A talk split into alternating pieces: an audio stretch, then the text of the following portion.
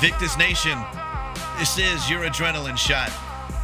Great leaders value good advice. Yeah, I was told that many times the last one to speak in the room is the most influential. And I haven't always been great at this, but I have been intentional at practicing it. Winston Churchill said that courage is what it takes to stand up and speak. It is also what it takes to sit down and listen. And Proverbs 15:12 tells us that wisdom is found in a multitude of counsel. One of the things I've learned is that I don't know as much as I think I know, and I don't know what I don't know. I've come to value and embrace good advice. So here's a tip surround yourself with people who are where you want to be or have done what you want to do and listen to them. In order to be a great leader, you got to be a great listener. Great leaders value good advice. Follow me on Facebook and Twitter, invictusnation.org. I'm out.